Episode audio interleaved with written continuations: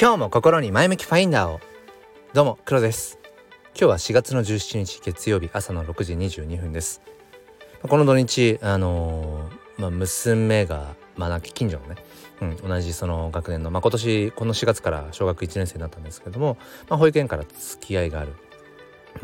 友達と遊びたいということで、でもなんか子供同士で遊びたいみたいなこと言って、 まだちょっとね、心配なので、こう親も一緒についていってなるべくこう関わらないようにしながら見守っていたんですけども、やっぱり公園って面白いなと思うのが、本当にいろんな親御さんがいて、子供たちもいろんな世代がいて、入り乱れていくっていうか、何ていうのかな、こう関わっていくんですよね。で最初はこう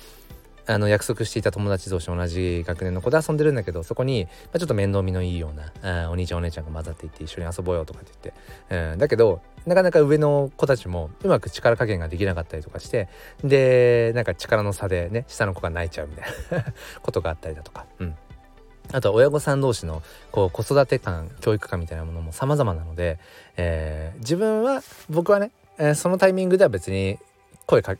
けないからとか、手出さないからっていうところで、他の親御さんはちょっとそれ危ないからどうのって言ってみたりだとか、ちょっとこう間に入ってみたいなね、子供同士のちょっとしたこうすれ違いみたいな場面で、スッとこうね入るかどうかみたいなところも違くて、いろいろとこうやきもきする場合もあるんだろうしね。でもそれも含めて、公園って本当に面白いなって思いながら、僕は割とそれをこう俯瞰するような立場で、人それぞれかななんてことを思った土日です。本当子育てって奥深いですよね。そこから学ばせられることって本当に多いななんてことを思っています。ということで今日はですね、お金とロマンという話を、何やらどうでしょう、聞く人によってはなんかそのちょっとやらしい話なのかみたいなね、風に思うかもしれませんし、どうかわかりませんが、そんな話をしていきたいと思います。よければお付き合いください。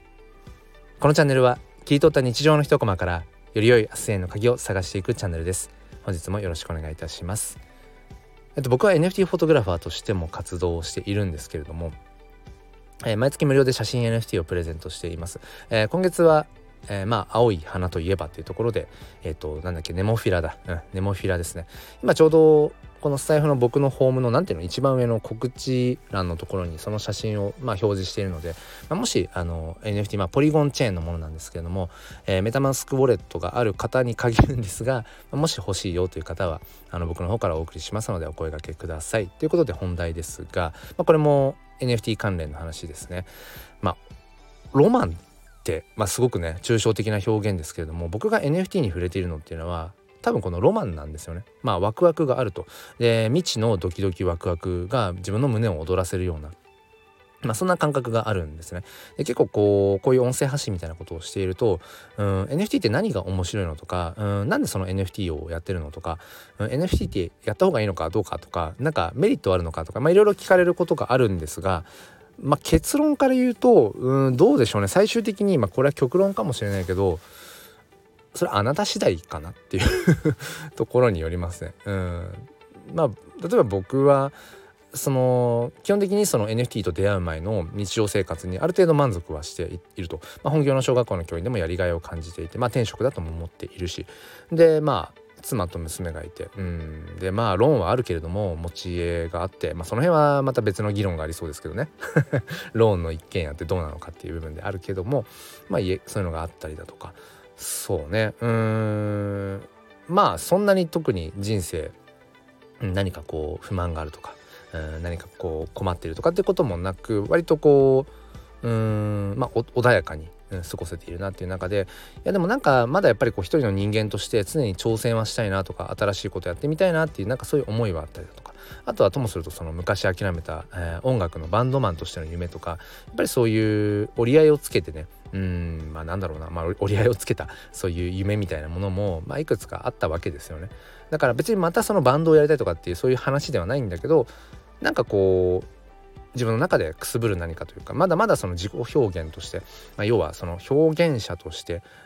多分そこはアートとして何かを自分の中でこう表現していくってことだと思うんですけど、なんかその辺がまだまだやりきれていないよなみたいなことを、だから、なんか落ち着いてしまうにはまだまだ人生長すぎるよなみたいな、そういう思いもありながら、NFT と出会うことによってまさにそこの自分の中で何かこうくすぶる部分、まあなんかそこがちょうど NFT っていうのは、まさにその自分の胸を躍らせるような、要素を持っているんですよね。それっていうのは NFT っていうのが投資的投機的な要素もありつつ、あとはやっぱりその自己表現の拡張をしてくれるっていう部分で、自分のその作ったアート作品とかっていうのをなんて言うんでしょうね、本当にその広く、届けていける、そういう手段の一つにもこう NFT がなっていて、その自分がどこまでいけるのかっていうそういう自分試しみたいなものにもすごく、この NFT ってものがやっぱすごく自分には合っていて、ですごくこういろんな全問答をしてくるんですよね。 NFT というものが、NFT ってものではない手段なんだけど、Web3 という思想も含めてだしね、そのブロックチェーンという技術もそうだけど、なんかそういうのが総じて僕自身に常にこう問いかけてくる感覚、本当にしたかったことって何なんだっけとか、お金が欲しいんだっけとか、ロマンを追い求めてるんだっけとか、なんかね、その本質は何なのかってことを結構常に問いかけてくる感覚が、僕は結構それが心地よかったりしてね、そんなこんなで僕はNFT に触れていると。だから人によりますね、だから全然そういうこういう話を聞いても全く何にも魅力を感じないっていう人ももちろんいると思うし、なんかだったら自分もちょっと NFT 興味あるなっていう人もいるかもしれないし、ただある程度1年以上こう NFT ってものに触れてきて、ある程度客観視できるようになった今言えることとしては、言っても NFT ってのは、この広い世界の中の一つの、本当にたった一つの手段、でしかないので、なんだろうな、本当人それぞれですね。僕はたまたま自分を今こう拡張してくれるような、要素になっているので、楽しんでいるよっていうところなんですけれども、そんな中でそのお金とロマンって何なのかっていうところで、僕がずっと触れてきている NFT っていうのはちょっとマニアックな話になるんですけれども、そのブロックチェーンの中でもイーサリアムチェーンと呼ばれるものなんですね。もともとはそのビットコイン、その仮想通貨暗号資産の、一番、元祖的なものですよね。そのビットコインというものがそのブロックチェーン、の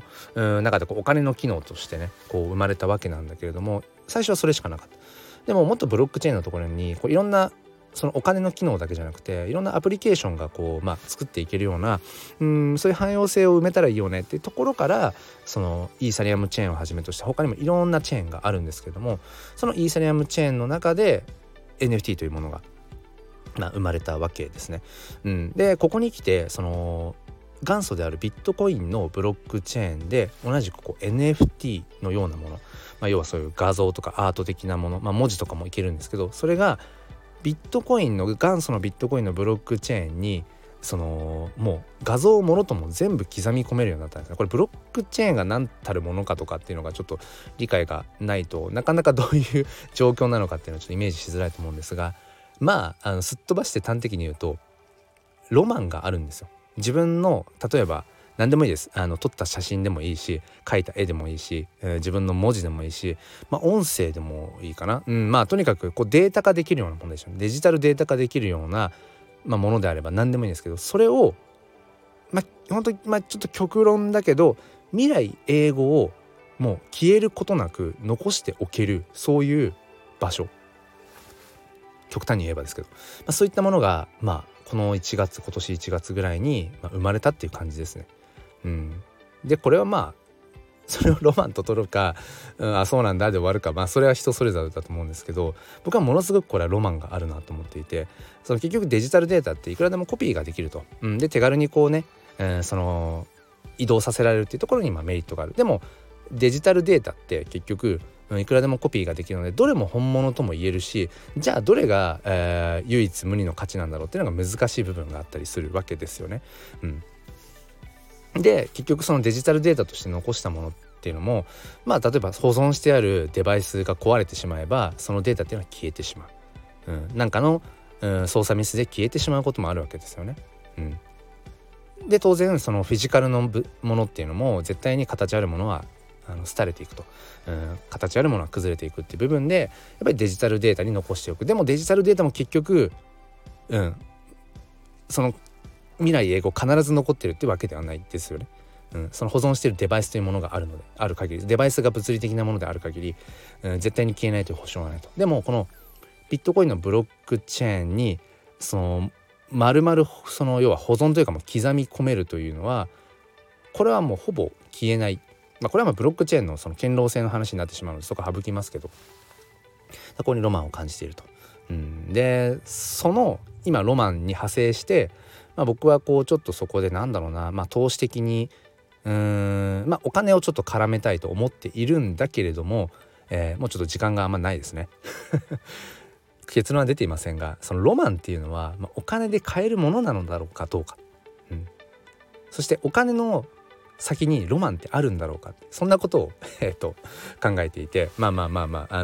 もねいろいろと自分の中で全問答をしながら、お金とは何なんだろう、ロマンとは何なんだろう、本質って何なんだろう、そんなことを考えながら